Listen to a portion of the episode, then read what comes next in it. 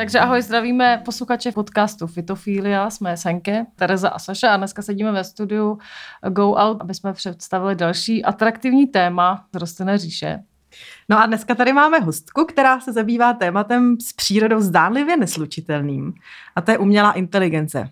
Představujeme vám Sáru Butál. Ahoj Sašo, ahoj Terko, ahoj Sáro. díky za pozvání. Sára, to je zajímavý, vystudovala, ačkoliv se věnuje uh, převážně teda uh, umělé inteligenci, vystudovala archeologii a antropologii na Oxfordu. Doktorskou práci na téma efekt Mozartovy hudby na náš mozek obhájila. To nás byl, nás byl oříšek, si zapamatovat. Pro mě taky.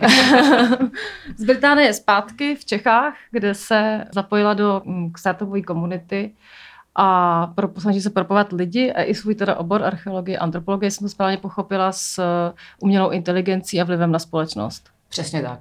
No a pokud eh, zrovna nepostuje úžasný mýmy, a nebo si na Twitteru nedopisuje s Elonem Muskem či Erikem Idlem z Monty Pythonu, tak ji zastihnete jako spoluorganizátorku večeru Science to Go, iniciativy Startup Disrupt nebo a teď nevím, Jo, prg.ai, jo, ne, Prague AI, oni, to, to, je, to je vtip. To no, Prague AI.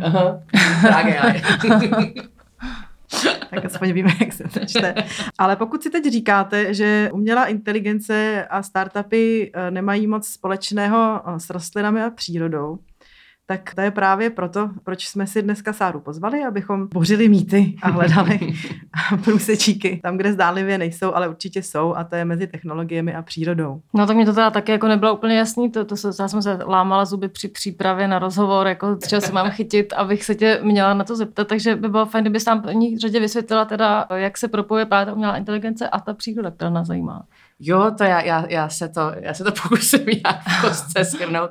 Uh, no vlastně ono, ta technologie se zdánlivě třeba nepropojuje s víc věcma a je to všechno taky o tom, jako o té vzdělanosti té společnosti, o tom, co ta technologie, ta umělá inteligence vůbec je, protože to většinou lidi vnímají tak, že je to jenom jako pro ITáky a tvoření nějakých algoritmů někde v garáži, ale ono se to jako dotýká naprosto všech aspektů našeho života, včetně těch rostlin a té přírody. Tady v tom aspektu tak jsou vlastně nějaký tři hlavní kategorie. Eh, ta jedna je třeba dopad jako na klima jako takový, třeba na hospodářství, takže třeba využívání satelitních snímků k tomu, aby se mapovalo, jak eh, budou růst určitý kytky, kde, nebo potom je jeden startup v Americe, který třeba snímá pomocí termokamer vlastně eh, to, jak je zahřátej ten záhonek nebo není, že ty rostliny, když mají dostatek vlhka, tak vlastně se jim vypařuje ta, eh, ta voda a oni se tím ochlazují, jako když třeba my se potíme, ale potom, když je zase moc sucho, tak se ty pory uzavřou, takže se trošku jako víc nahřejou a pomocí těch termokamer, tak se to pak snímá pomocí umělé inteligence, jestli se mají víc zalejt nebo ne. Takže je to spíš dělání taky chytřejšího třeba zemědělství, aby se ty kytky pěstovaly třeba v, jako v podmínkách, které jsou jim jako víc Eh, které jsou pro ně víc jako produktivní. A, ale pak to jsou i takové věci, jako třeba rozpoznávání, když jsou ty kytky nemocný, nebo eh, už i taky třeba pro děti jsou různé aplikace, že jdete do přírody, já nevím, do prachovských skál a prostě koukneš na nějaký kus trávy skrz, eh, skrz foťák a ono ti to řekne, hele, tohle je, já nevím, papeliška. No, jo, to jsem dělala přesně posledně. Také jsem byla tařici. No. Takže já myslím, že ta technologie třeba v rámci těch kytek tak je od takých těch velkých, těžkých témat, jako klimatická změna, až po vlastně taky třeba jako nauční pomůcky, kde se třeba děti učí nějak jako s tou přírodou interaktovat, takže je to hodně a je to hrozně zajímavý. No. Mm-hmm. No já, mě ještě napadla vlastně taková spojitost a to prosím, že Karel Čepek napsal nejenom RUR, ale napsal i Zahradníkův rok. Že Karel Čepek taky vlastně propoje umělou inteligenci no, vidíš, s no. přírodou. je, máme precedens, to je tak dělám něco relevantního, tak to je pořád. Mně totiž nebylo jasně, a to bys nám možná mohla vysvětlit, jestli, uh, protože když, jsme, když jsem se připravovala na, na rozhovor s tebou, tak mm. uh, jsem přemýšlela o aplikacích nebo vlastně nějakých IT záležitostech, které jsou spojeny nějak s přírodou a napadlo mě Forsage, což jsou mm. kluci, kteří dělají monitoring včel. Ale já upřímně nevím, jaký je rozdíl mezi umělou inteligencí a IT. Jako jestli vůbec je, tady ta apka je teda zároveň i umělá inteligence, jo? takže to, to, to, to třeba by se mohla pomoct teda uh, nějak vysvětlit. To se ptáš to úplně výborně, protože to neví, to neví Nikdo lidí. uh, jako takhle, ono, já si myslím, že spoustu těch firm, které já jsem třeba četla jeden ten článek právě na ty kitky, kde to sníme pomocí těch termokamer, mm. a to myslím, že se jmenuje, Teo, farm forward nebo tak tak něco. A uh, oni taky říkají, že něco z toho, co používají, tak je umělá inteligence, že to vyloženě jako třeba predikuje, že v určitých třeba uh, ročních obdobích bude optimální tady něco pěstovat v místě X, protože je tam tenhle druh půdy a mm-hmm. je to jako, jako zvýší to tu efektivitu ale vě, většinou je to třeba spíš jako automatizace těch dat a jako to, co, čeho ten člověk není schopný jako podívat se na miliardu satelitních snímků, tak to proženeš nějakým počítačem a nemusí to ani tak být jako umělá inteligence, že to jako Eh, o tom nepřemýšlí, nebo to není žádný strojový učení, ale jenom vyloženě, že to jako je ta automatizace toho schroustání těch mm. dat, takže to už je potom v úvozovkách to IT, ale spíš možná bych to nazvala jakoby digitalizací těch všech dat, jako který máme. A možná zajímavý příklad toho je právě ta archeologie. A mhm. teď to spojím do takového triumvirátu, že eh, třeba archeologové tak jsou, co se digitalizace týče, sto let za opicem a, jako co, a to ještě jako, ne všichni samozřejmě, ale jako není to úplně jako digitálně jako vyspělá disciplína. A tam právě teďka se využívá umělá inteligence, ale i digitalizace k tomu, aby se využili historické data, třeba jak e, i bylo taký období, co bylo asi 2200 let před Kristem, což byl, se tomu říkalo 4,2 kiloyear event a vlastně začalo hrozný sucho, a je to také trošku environmentální determinismus, ale připisuje se tomu jako rozpad staré egyptské říše a rozpad akádské říše a tak. A oni teďka vlastně mají třeba spoustu dát, ať už je to třeba z těch arktických ledovců, eh, že vlastně koukají na to, jako, jak se tam usadili třeba eh, různý druhy pilu a tak, a ta, ta palinologie, že se studuje pil a bůh, bůh ví co.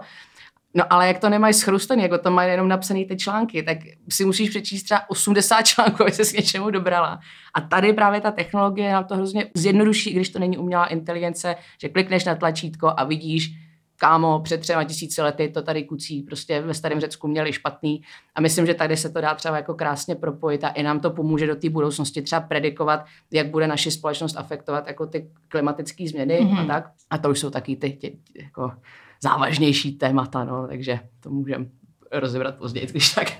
Hmm. No, když jsme tak se na to připravovali vlastně, tak jsme vymysleli, nebo jsme tady našli takovej, um, takovou tezi, mm-hmm. že vlastně uh, současná umělá inteligence uh, je stavěná tím způsobem, aby vlastně tu přírodu imitovala. Mm-hmm.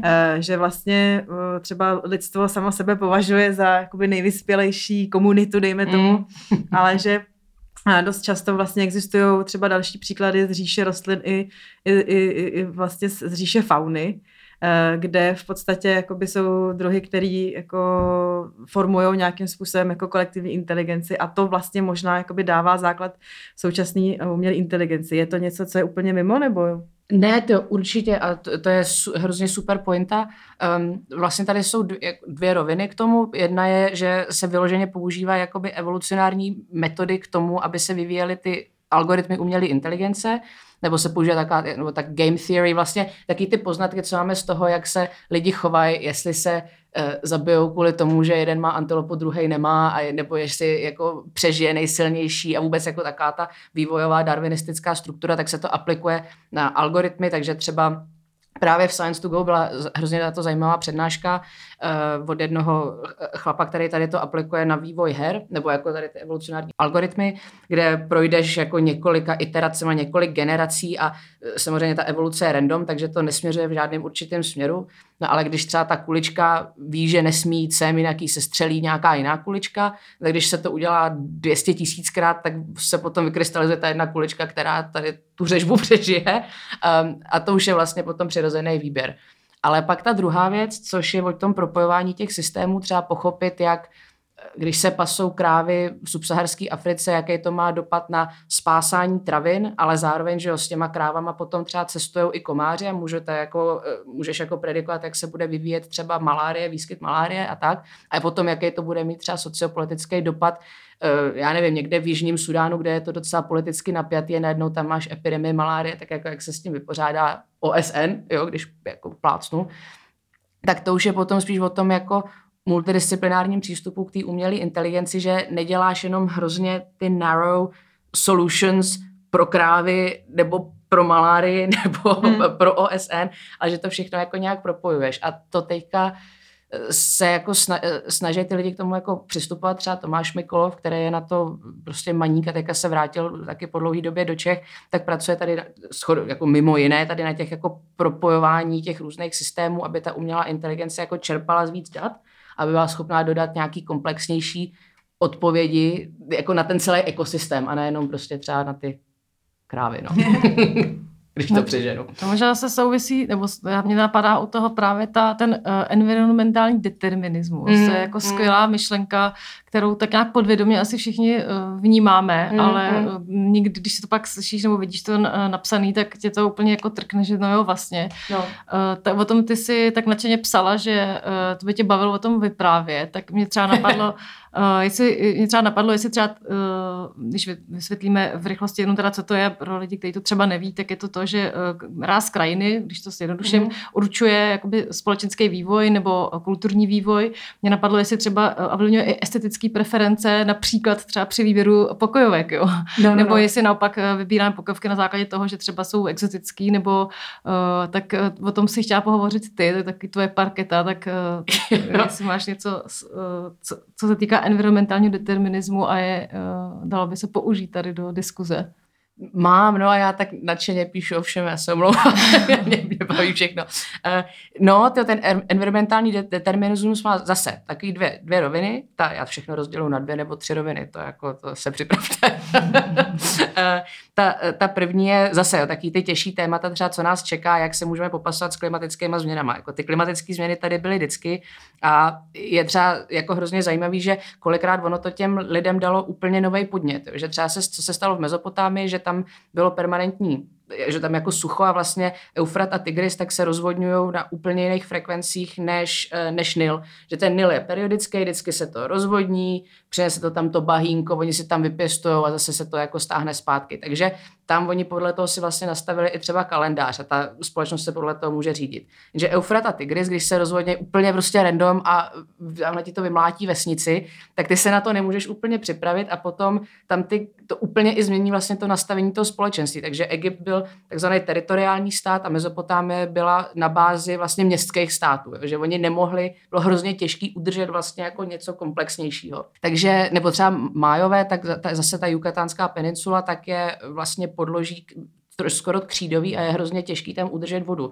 Takže oni jako nemohli udržet velký rezervoáry vody a potom stačilo jedno léto sucha a oni jako vychcípali s proměnutím. Takže určitě ta příroda nás má obrovský dopad, ale zároveň ty lidi jsou hrozně jako inovativní a adaptabilní a vždycky, když byla nějaká takováhle změna, tak to podobně jako třeba s pandemiema, tak to vždycky to lidstvo nějak pošouplo dopředu. Což neříkám, že OK, že si jako huntuje přírodu, to vůbec ne, ale uh, myslím si, že jako zase můžeme třeba přemýšlet jinak o tom, eh, já nevím, jak spotřebovat vodu, elektřinu, jo, třeba jako nějaký chytrý energy distribution networks, aby jsme jako nesvítili, nebo aby se tamhle třeba dají solární panely, ne, tamhle se dá, já nevím, uh, nukleární reaktor, a, ale jako můžeme jako trošku chytřej začít jako interaktovat s tou přírodou a ta digitalizace a ta AI nám tady k tomu pomáhá. Ale pak je zajímavý hrozně ten jako kulturní environmentální determinismus, typu ty pokojovky, nebo jak se nám to vlastně zažírá do, do společnosti.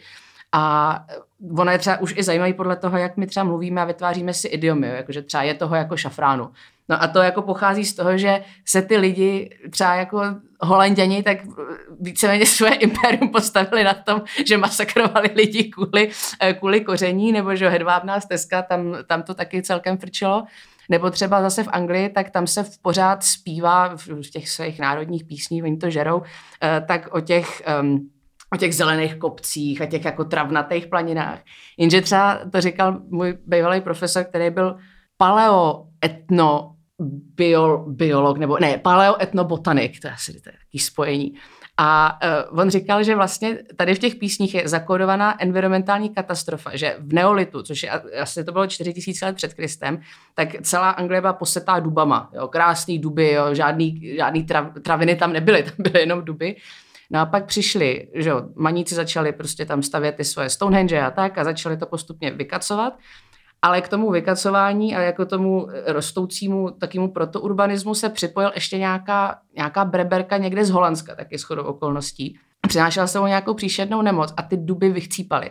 Jenže taky, jak má Anglie vlastně křídový podloží, tak jak vychcípali ty duby, tak se naprosto zničil ten systém těch kořenů. A ona se jim teďka strašně stenčuje vlastně ta zemina, která leží na tom křídovém podloží. Takže teďka to vypadá hezky, že si o tom zpívá, jak tam mají ten trávníček na ten kriket, ale ono třeba, on říkal, během třeba 100 let, tak se může stát, že nám zbyde jenom ta křída a pak už tam nevypěstuješ naprosto nic, takže je to taková ekologická tikající bomba. Tak je hrozně zajímavé, jak tady ty věci spojené s tou přírodou se nám propisují, nebo že kde domov můj, uh, už jenom naše národní hymna, je to s náma hrozně spřežený a my, jak žijeme ty naše hektické životy, tak se to kolikrát neuvědomujeme, ale je to tam, no. No myslíš, že, že jak, když se bavíme teda eh, zpátky o té umělé inteligenci, myslíš, že ty aplikace, které se vyvíjí, nebo ta umělá inteligence, která se teď jako probouzí, nebo uh, jestli věnuje se těm klimatickým změnám a tomu, o čem mluvíš, jako dostatečně, mně teda přijde upřímně, že, že vidím víc aplikací na blbosti, než mm. takových důležitých opravdu věcí. Máš pravdu, a nebo tak je to ten problém toho, že když už je nějaký třeba dobrý výzkum, tak je to hrozně málo um, jako publikovaný, nebo se o tom jako blbě mluví, nebo ty lidi už se to a priori bojí, prostě řeknou, to bude na mě moc komplikované, třeba nezajímají se o to. A pak je to i napojený, a to třeba i řešíme v rámci toho Startup Disruptu s Patrikem Juránkem, že celá ta startupová komunita takže je založená taky na investicích. A ty musíš jako těm investorům předložit business plán, a když je to, a většinou jako ten business plan eh, víc jako funguje na těch blbostech, samozřejmě ne vždycky, jo, ale když třeba ty řekneš, hele, já udělám nějaký open source věc, která tady spojí satelitní data a k tomu tam nahází nějaký třeba archeologické poznatky a nějaký třeba kvalitativní data, já, já nevím, třeba znečištění ovzduší, tak to je hezký, ale pokud to nebude někdo, nějaký osvícenec typu Bill Gates, který řekne, hele, tady máš miliardy a dělej se s tím, co chceš, uh, tak ti na to někdo ty peníze nedá. Takže jako tam je ten problém spíš v tom, jak ty startupy vůbec dostávají ty peníze a že je kolikrát jednodušší vyvinout blbost, která se bude rychleji, rychleji prodávat a rychleji škálovat, než říct něco pro dobru světu, tady to máte, což je jako smutný. No.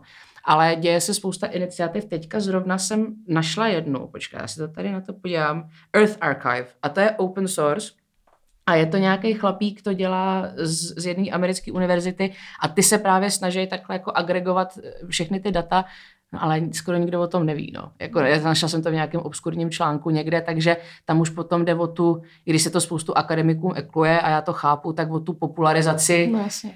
a jako předžojkávat to i když to třeba nebude jako exaktní vědecky, tak ale aby se to dostalo k těm lidem, no, to je to hlavní. Tak to je to spojování, ne, jako PR, uh, spojovat s vědou a podobně, jako propojování mm. vlastně oborů, to, to platí asi všude. Sašo, ty chtěla něco říct? No, tak mě logicky zajímá to, co si myslíš, že by se mělo stát, nebo co by to mohlo změnit, kde, kde by mohl být nějaký, nějaký tipping point, který vůbec, jestli to vůbec existuje, jestli jako tady říkám nějaký naiv, naiv, naivní, jo, ale jestli vůbec existuje prostě nějaká jako jenom úvaha o tom, že tyhle ty věci by samozřejmě mohly potom v budoucnu najít větší popularitu nejenom mm. u jako obecné veřejnosti, ale, ale i u těch eh, lidí, kteří do toho potom následně můžou dát peníze a tím pádem to dál jako posunout. Mm. No, eh, na to samozřejmě, to bychom tu byli ještě za, za týden, protože já kdy, když vykládám v dubech půl hodiny, tak tady o to bych vykládala asi, asi čtyři dny v kuse, ale um, já, já si teda jako paradoxně se nechci furt všechno stáčet na ten covid, protože to všichni máme plný brejle, ale že to nám ukázalo, jak rychle se dá škálovatelně digitalizovat za pomocí když to tak řeknu v úvozovkách, obyčejných lidí. Jo, že stačí, že prostě přispěješ, uh, já nevím, 20 korun, jo, nebo jako 100 korun a když to přispěje milion lidí, no tak najednou už máš brašuje, se kterými se jako můžeš jako trošku pohrát. A ono to taky hrozně zase přirozeným výběrem, i když je to jako hrozný a já nikomu nepřeju nic špatného, tak si myslím, že to zdravě tomu trochu pomůže, že spousta těch nafouklých třeba biznisových nápadů, který neměli tu substanci, ale třeba nějak ukecali nějakou investici, tak to už bude jako neudržitelný a zůstanou ty, kteří si to buď umějí fakt dobře obhájit, takže ty zase jako umějí dobře to PR, no tak jako kudos, anebo ty, kteří mají jako opravdu dobrý produkt. Ale i jako ten covid donutil hroznou spolupráci třeba mezi akademickou sférou, uh, že vládní sférou, ať si o tom myslíme, co chceme, a potom třeba um, právě těma startupama. A myslím, že je to jako ten první krok k tomu, že třeba když jsme schopni takhle zmanagovat pandemii, tak pak jsme schopni zmanagovat tu klimatickou třeba změnu, ale ty lidi to musí vnímat jako podstatný. A takže zase se jim to musí prodat jako prostě emergency a to myslím, jako, že k tomu, máme celkem našlapnout. Takže jak je ten crowdfunding těch open sourceových věcí a různý třeba hackatony, tak si myslím, že je jako docela dobrý začátek. No. No, já jsem teď teda četla šílenou informaci včera, že podle agentury STEM, a to se teda týkalo toho environmentálního žalu, mm. je 85% lidí má obavy o budoucnost planety. Jo. Když si vezmeš, jako, že 85% mm. lidí má obavy o planety, ale u nás mi přijde, že se děje furt tak málo nebo nic, mm. že furt máme pocit, že vlastně o nic nejde, že to je vlastně v pohodě, že je sucho, takže to jsou taky věci, že mm. pak je hmm. těžký, lidi to cítějí, vidějí, je vidět, že je sucho, je vidět, že já nevím, rybníky jsou o metr, o dva metry nižší hladiny mm. a hmm. tak, mm. takže je to vidět, ale stejně se furt nic neděje, tak co už jako by muselo nás, jako, co už by se muselo stát, no. aby to někomu došlo, ale to je průšvih, pojďte jako něco dělat, jo? Že, že mi přijde, že ty iniciativy jsou vždycky jenom z dola, malí vědci, a, ale není to furt ten mainstream. Já si myslím, co tomu strašně uškodilo a já vlastně jsem, když jsem byla ještě v Anglii, jak jsem dělala dlouho v politice a tam tomu strašně uškodilo vlastně ta, to, že se tomu dala ta politická dimenze. Jo, když jsem třeba eh, pracovala jako s různými jako lokálníma komunitama, tak to byl třeba chlapík, který jako extrémní pravice, ale jako prostě populista, jakože to, ale, ale vykládá ti, no a já si tu zahradničím a mám strašně rád zvířata a hrozně se rád starám třeba o místní les. Jenže tady ten chlapík, když potom poslouchá třeba Gretu Thunberg jako v televizi, tak s tím naprosto neasociuje a řekne si na just prostě já na to nedám ty peníze, protože to dělají nějaký třeba liberální elity a s tím já se nestotožňuji.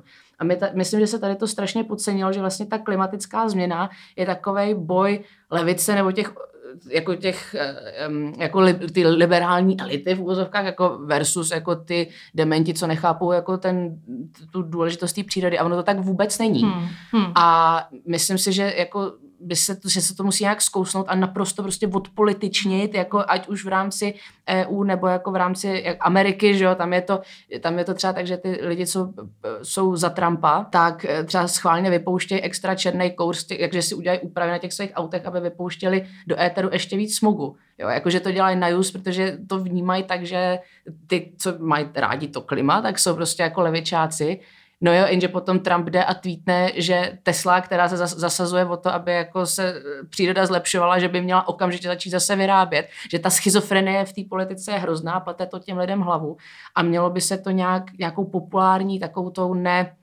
nepatronizující formou těm lidem nějak přežvejkat, aby i ty obyčejní lidi, kteří potom těch 20 korun na to rádi dají, hmm. se do toho mohli nějak zapojit. Hmm. No. Hmm. Co kdyby se přišlo od politiky k archeologii? To právě Super, já jsem nejvíc, já jsem úplně pro. Právě já tu politiku teď tady, teď tady jako vnitřně bádám nad tím, jak, jak, jak, jaký oslý můstek může. tak zase zpátky teda, zpátky eh, k archeologii. V jednom rozhovoru jsem mm, eh, četla nebo eh, vyposlouchala, že se taky účastnila archeologických výzkumů, bádala si všude možně po světě a například v Botswaně si bádala po stopách křováků. Uh-huh. A tohle je mimochodem taky teda, to připomnělo hodně etnobotanický výzkum, uh-huh kterým eh, se teda nezabývám já, ale, mm-hmm. ale mám, to, jako mám k tomu blízko. Čili uh, v rámci vlastně etnobotaniky se studují komunity všude po světě a jakým způsobem rostliny užívají, ať už to je jakoby jídlo, textil, samozřejmě kulturní, náboženský zvyky, anebo tradiční medicína. Mm-hmm. Čili moje otázka zní, jak uh, se zdá, jak se z archeologie dá vystupovat vztah lidí k rostlinám, třeba mm-hmm. ať už to je, když třeba se vykopou nějaký bázy, tak jestli tam třeba mm-hmm. není nějaký nějaká špetka indicí, mm-hmm. nebo třeba, uh, jestli třeba nevíš o nějakých rostlinách, které v minulosti uh, ty lidé, lidé nebo určitý komunity nějakým způsobem uctívali, ať už z náboženských nebo mm-hmm. třeba z nějakých dalších důvodů. Je, tak určitě, jako o tom výzkumu Botswaně neřeknu, kde tam se našli úplný prd, takže A, to tak. Ne, ale jako, jako, jako samozřejmě na to, na, na to nějak navážu, jo, nějakou pneumatiku jsme tam našli a tam zase jako bylo spíš zajímavé, jak ty lidi e, interaktují s tou přírodou jako takovou, kde si třeba vybírají ty místa na to e, utáboření jo, a jak potom vlastně putují ty kmeny po té přírodě. My jsme teda shodou okolností, to byla spíš naše blbost, ale ten chlapík, co tam s náma jel, tak byl totální dement a v životě v buši nebyl. A my jsme někde postavili ty stromy a eh, stromy, eh, stany a on potom posléze zjistil, že asi 100 metrů je jako jediná taková nádržka vlastně přírodní s pitnou vodou, že se tam schlukují všechny ty zvířata, tak nám bylo divný, že tam jako roste hodně travy na bylin a tak a ono to bylo, protože tam bylo docela vlhko, no, protože tam byla ta voda, tak to, to se přestěhovali, no, to je v pohodě. Ale tam jsme třeba eh, eh, kopali v jednom, v jednom úkrytu u vlastně vyschlého řečiště, a tak tam to bylo vlastně zajímavé, že ono se o těch křovácích říká, že to jsou, že vlastně buď máš uh, zemědělskou společnost, anebo máš ty lovce sběrači, ale ono je i jako taky něco transcendentní mezi tím, že oni se třeba usadějí na jednom místě třeba na půl roku a dělají si takovou taky proto zahradničení, jo, jako že, se, že třeba jako nekultivují ty um, rostliny jako na nějaký velký škále, ale třeba jako dělají to, že si schraňují někde nějaký byliny, že ne, už jako pro šamanský účely nebo pro, uh, pro to, aby to jedli nebo si tím něco pokořeňovali. Takže tam jako bylo zajímavé studovat vlastně, jak se sociálně ty lidi v rámci té přírody pohybujou. A co se týče archeologie jako takový, tak tam je to zajímavý propojit právě s tou antropologií, že třeba pivo, pivo to zaujme naše české posluchače, že samozřejmě teďka to lidi, chtěla jsem říct žerou, a spíš to pijou, že jo? A, a to pivo je třeba hrozně zakořeněný taky jako v určitých klimatických pásmech Evropy, že zase jinde je potom zakořeněný víno, pak někde je zase zakořeněná vodka a to v těch v té České republice se to tak hezky prolíná všechno. Uh, ale to je vlastně, to má ten už Lehman v roce, asi myslím 1994, tak dělali první výzkumy u pyramid v Gíze, protože oni furt neměli tu šajnu, jak to postavili. A vlastně začali kopat, řekli si, nebudeme kopat ty pyramidy, budeme kopat vedle. A našli tam takový jako koleje, víceméně těch dělníků, kteří tam bydleli a stavěli a zjistili, že oni je hrozně se dobře stravovali, že měli docela dobrý maso, dobrý ryby, chleba upečený a, a pivo, taky, že jim dávali, jako oni ho pak dokonce nějak zrekonstruovali, ty archeologové našli nějaký jako, jako ge, vlastně genetický stopy po těch, uh, po těch zrnkách, takže to potom nějak jako uvařili znova v nějaký, v nějaký váze. Ale jakože i jako ta vlastně sociální role toho, toho jídla nebo potažmo toho pití, toho alkoholu. A potom, když zase byla třeba temný středověk, tak se vařilo pivo, protože pít vodu bylo nebezpečné, protože v tom byly různý sajrajty, takže máš lepší, když vypiješ pivo, takže pro toho kolikrát vařili mniši, takže když se kolikrát člověk podívá teďka na flašku s pivem, tak je tam mnich a to je proto, že oni vlastně dělali jako sociální dobro tím, že požírali společnost, což, za což jim děkujeme. a Eh, takže z té archeologie se to dá poznat, ať už přesně jak říkáš, z vázy, nebo jsou nějaký rezidua, nebo pak ta palinologie, Eh, nebo že se někde najde, že tam vyloženě kopali dlouho a je tam nějaká jako diskolorace místní třeba té země, jakože tam dlouho rostly kytky, tak tam po sobě nechali vlastně už nějakou nahuštěnou koncentraci nějakých živin a nebo že třeba zase někde bylo kontrolní vypalování rostlin, takže zase poznáš tam ty stopy po tom vypalování. A nebo ten můj bývalý profesor v Pompejích se zabýval uh, koprolitama, což jsou uh, výkaly a studoval výkaly a v tom se toho najde právě, že nejvíce. Je to samozřejmě jako hnusný aspekt archeologie, ale je to tak, no. Zajímavý, no. Ještě jak ty říkáš o pivu, tak uh, mě, napadla, mě napadlo skvělý téma, nebo uh, vím o tom, že v každém společenství, nejenom toho lidském, dělají to i zvířata, dělají to i děti, mm. nicméně v každém společenství existuje něco, čím se ty lidi omamujou. Je to třeba to pivo, Přesně. ale jsou to taky i rostlinné uh, drogy, že jo. Tak mm. máš i představu, uh, třeba máš, víš o nějaký rostlině, kterou třeba tady my obecně neznáme, tolik jako například marihuanu nebo, nebo ayahuasca a takovéhle věci, mm. právě třeba z těch svých výzkumů výzkumů, jako nějaká, uh, nějaký špek uh, od roze neznámý rostlině, která působí nějakou, tak, jak jsem o těch šamanech, tak mi to napadlo. No tyjo, je takový, v Anglii oni hodně jezdí na takový ty gapirs, jako mezi maturitou potom a univerzitou a většinou jsou to taky jako že někam jedou, aby poznali sami sebe, rozumíš? Tak je ten jako ty pseudo písáci. Jezděj, a, ale já si za boha nespomenu na tu kitku, ale to se teďka tady podívám jezdějí do Jižní Ameriky a tam oni vlastně udělají takovou trasu a potom oni je nějaký šaman, který je spíš, myslím, nějaký místní maník, co jim smíchá různý sajrajty a pak jim předstírá, že je to nějaká liána, tak jim to dá. A oni tam potom nějak tři dny rituálně zvracejí a pak najdou sami sebe a pak jedou domů do Anglie k mamince. Ale já se tady na to podívám. Banisteriopsis kápy. Ježiš. A potom čak, čakruna. Aha. Aha, ale to je ta aha, aha jaska. Tak tak nic, no, tak, to, no, tak, tak jsem to, řekla akorát latinský tak jsme, se nedo, tak jsme se nedozvěděli nic z drogový říše. A pak je ještě nějaká liána a ta zase, to, to, mi, to mi říkal jeden kamarád, ale on, on ji teda nepožíval, protože ještě úspěšně mezi námi, ale ta je, ta prej ti úplně oddělí vlastně vědomí je to někde, myslím, v Amazony, ale taky jako nevím, jak se to jmenuje, protože zase ty, ty dro, drogy tak jako mm. detailně Peyote, to je kaktus. Jo, peyotl, jasně. Mm-hmm. Ale samozřejmě nedoporučujeme posluchačům konzumovat ani jedno z těch eh, výše či níže zmíněných. Ono se k tomu nejde úplně jednoduše dostat, podle mě, ani jako tady k těm uh, věcem. A hlavně musíš mít jako přesně průpravu, no to jsou jako rituální jako uh, to celý rituály k tomu, aby právě požil tu eh, rostlinu, před ní pojídáš jinou rostlinu, která právě způsobí to zvracení, který tě má jako, mě docela to zajímá, já jsem tam někdy uh, neužila mm-hmm. nic takového, ale vlastně mě ten fakt, že to fakt jako v každém lidském společenství najdeš něco, co tě prostě zmatla, uh, mm. takže proto se ptám. No je to tak, no, jako už jenom třeba, že jako, co se stalo kvůli opiovým válkám, když jako, že chudák blbá makovice, ta za nic nemůže a kvůli tomu se tam mastili hmm to Číňani s Angličanama. A jo, je to, tady to je jako strašně zajímavý aspekt. A moji profesoři, tak nedostaneš se k tomu jednoduše, ale dostaneš se k tomu, když předstíráš, že děláš archeologický výzkum. A on právě jel si někam do Indie, on studoval jainismus a jel si do Indie eh, právě pro nějakou halucinogenní látku, ale nevím jo, přesně, jak se to jmenovalo, ale ten nám o tom vyprávěl, že jako tam velmi procitnul, že mu to velmi pomohlo s výzkumem, takže hele, jo, může to mít to různý. No a když se bavíme o těch drogách, tak co to stravování teda neandertálský, k tomu jsme se chtěli taky dostat, ne? Za prvý teda mě zajímalo, jak se to mm-hmm. pozná, kromě těch výkalů, jestli jsou další cesty, eh, kudy se, jak se to jako zkoumá. Jo, u těch neandertalců právě ty výkaly moc ne, oni ty už jsou hmm. moc jako starý.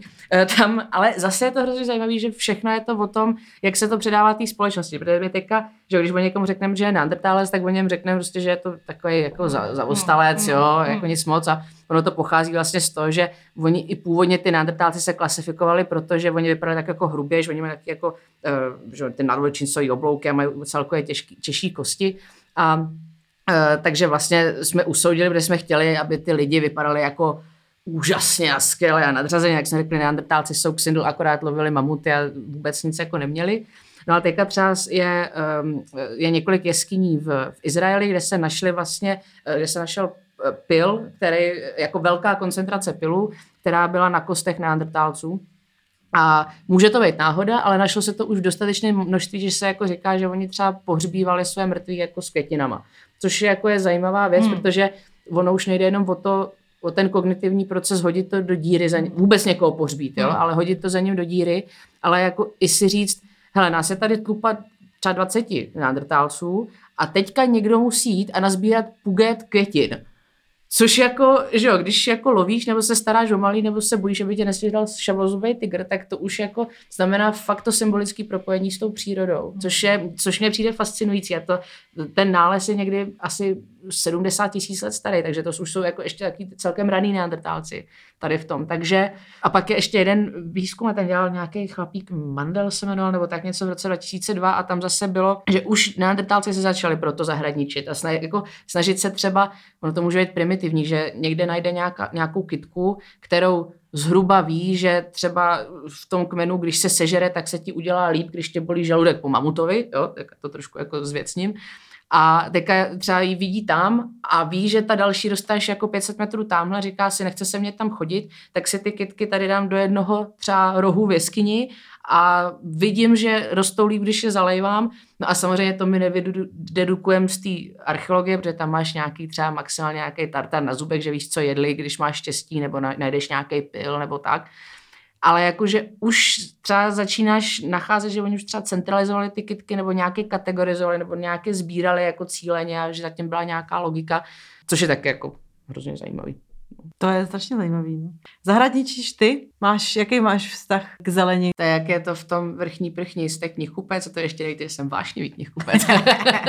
tak já, uh, já jako se přiznám, že to zahradničení, že maminka je tady v tom výborná, ta, ta pěstuje fikusity, vy, vystáré na balkoně, ta už nám požrala anténu, jako musím říct, že tam opravdu jede, babička taky tý to jde, ale mě jednou babička o to vyhodila, protože když jsem byla menší, protože já jsem tou motikou samozřejmě kopala hrozně hluboko, mě zajímalo, jestli tam něco nenajdu, že. Já jsem spíš takový jako ničitel tady v tom. Ale já, já přírodu milu, já jsem od malé jako jezdila na tábory a e, babička mě učila poznat různý jako druhy listí a uh, stromy a spali jsme pod čirákem, takže já jako spíš k té přírodě mám hrozně kladný vztah ale jak jste si možná všimli, jak jsem taková hyperaktivní, tak mi občas schází ta trpělivost na ty kytky. A já zase, já zase nechci potom, protože ta kytka je taky živý tvor, když na to třeba nebudu mít čas se tomu věnovat, tak nechci, aby, uh, jako aby potom chudá kytka, že jako tím trpěla, no. Takže, ale jako zase na druhou stranu, ono je to tak důležité to mít v tom prostředí, jako i z architektonického hlediska, prostě mít tam krásný kytky jako základ, takže teďka se kochám maminčinejma vystáriem a zalejvám je vždycky jako periodicky a hnojím to všechno, ale sama ještě se nenašla ten, ten zen, abych se tomu mohla pořádně věnovat. Ale to se změní, protože si od tebe objednám kitku, to už mám v plánu.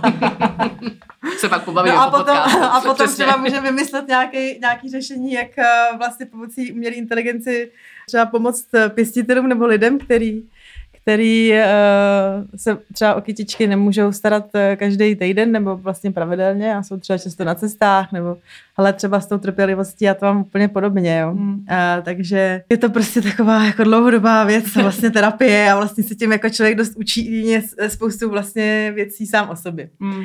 No, takže, To potřebuji. takže naprosto. Těžce. No. Já jsem se zasekla u těch neandertálců. Mě... To vy všichni. no mě hrozně zajímá třeba, jestli nějaký kitky, protože já znám takový ty hodně starý kitky, jsou přesličky, to vím, teda nějak náhodně zrovna. Ale jestli fakt ty neandertálci nebo tady ty opravdu pravěký obyvatelé měli třeba Mhm. kitky nebo ze, zeleninu podobnou nebo stejnou jako je dneska. Jestli existuje nějaká starobylá zelenina, která se do dneška jako pěstuje a kterou my jíme dnes, která by nás propojovala s těma věkama. Nebo jestli se to tak změnilo celá ta příroda, krajina, že už jako není možný najít Ty jo, no moc toho, moc toho není. Upř, Hmm, upřímně, uh, jako upřímně už jenom, už i to, že jako třeba se tak hrozně kouří marihuana v posledních letech, tak už jenom tu jsme domestikovali takovým způsobem, Hmm, jako, že i to hmm. se strašně změnilo. Hmm. Asi taky jako nejvíc možná proto, proto kytky tak je často koření, Mhm, že mhm. jako to je takový jako aspoň z těch archeologických a těch antropologických výzkumů taky konstantní, že ono se kolikrát nedá pěstovat na takový škále, uh, takže třeba byla hrozně zajímavá um, etnografická studie na kary v, in, v Indii. Vlastně, že jak je tam teplo a vlhko, tak se hrozně blbě skladuje maso, takže jako ty různé kombinace těch koření, které oni používají v těch různých regionech, aby se jim to třeba tolik nekazilo nebo jim to vypálilo ty relevantní breberky. Co se týče třeba těch zelenin, tak je zajímavý, je, je taková, takový údolí v, Ježišmarja, teď abych v Mexiku, myslím, a co se jmenuje Oaxaca, tam oni našli, jak se vlastně kulti, kultivovala ta kukuřice, ale to bylo jako celkem během pár generací, ale jako ta původní kukuřice to bylo to, prd, to bylo, to bylo nic, jo, tam bylo jako jedno, dvě zrna a vidíte taky ty obrovský naleštěný červeno, černo, žlutý, krásný to. Uh, takže my máme na, ten, na tu přírodu jako hrozně rychlej dopad Hmm. a myslím, že to je jako i důležitý právě, jak jsme se bavili na začátku v rámci těch klimatických změn, ale jako i třeba těch našich jídelníčků, že se to strašně rychle jako mění, má to potom na nás i jako epigenetický dopad, ale i společenský dopad a musíme s tím počítat, protože generace od generace se nám jako mění status quo, takže my s tím musíme nějak inteligentně pracovat a právě tam si myslím, že ta technologie a ta umělá Mhm. inteligence Mhm. může pomoct, že nám to dá tu dynamičnost a tu agilnost, aby my ty furt proměný data, které se třeba zdají stálí, ale vůbec nejsou, aby jsme s nimi mohli nějak jako narábat. No. Hmm, hmm. Ale jako takhle neandertalský kitky, to je, to je strašně složitý říct. No. Mm, Ono mm, jako i třeba právě v tom Izraeli, jak je, ta, jak je ta jeskyně, tak tam se tak změnilo to prostředí od té doby. Jo. V tom Levantu, tam, Hmm. že tenkrát bylo vlastně centrum zemědělství a teďka je tam naprostý sucho, že tam nevypěstuješ ani, ani pampelišku. Uh, takže to, to, to už jako ty kytky jsou hodně jiný. No. Hmm. Mě by třeba zajímalo,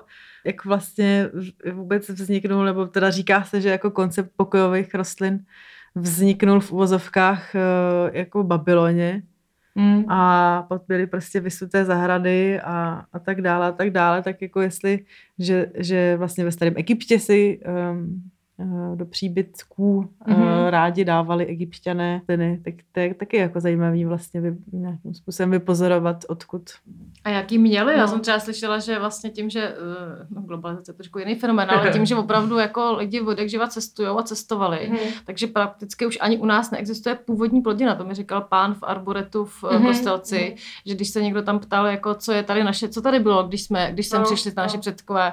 A on říkal, to už tady dneska jako vlastně nenajdete, jo. To. Už to se všechno tak proměnilo právě vlivem toho cestování, to přivítlo se mínko tam, že to je taky hrozně zajímavý, že to můžeme tak se někdy, bychom mohli udělat uh, tematický díl zaměřený na co je původní, odkud přišly uh, duby, Hmm, odkud, hmm. jo, že to je, jsme tak provázaný opravdu celo společensky i celo přírodně, že už nejde ani No. hovořit o těch původních eh, druzích. No. No, ale ty to přesně tak a to, to Sašo, to si, pardon, se neodpustila ještě po- poslední poznámku. Uh, uh, to si řekla super, je zase ty pokojové kitky a vůbec jako třeba dávání si kytek, to je strašně zajímavý fenomén a polovina toho je hrozně chytrý marketingový tahy, tak jako tak se třeba dávají zástupní prsteny, tak to je víceméně jako uh, De Beers, že jo, jako tenkrát ještě v Rodézi, tak udělali chytrou kampaň, že prostě bez toho se vdát nemůžeš, což jako OK. Uh, ale um, právě třeba ty pokojové kitky, tak to mělo i tu dimenzi, že třeba ty lidi byli chudí, ale v pořád si rádi, protože my jsme jako taky dost vizuální zvířata, že se nám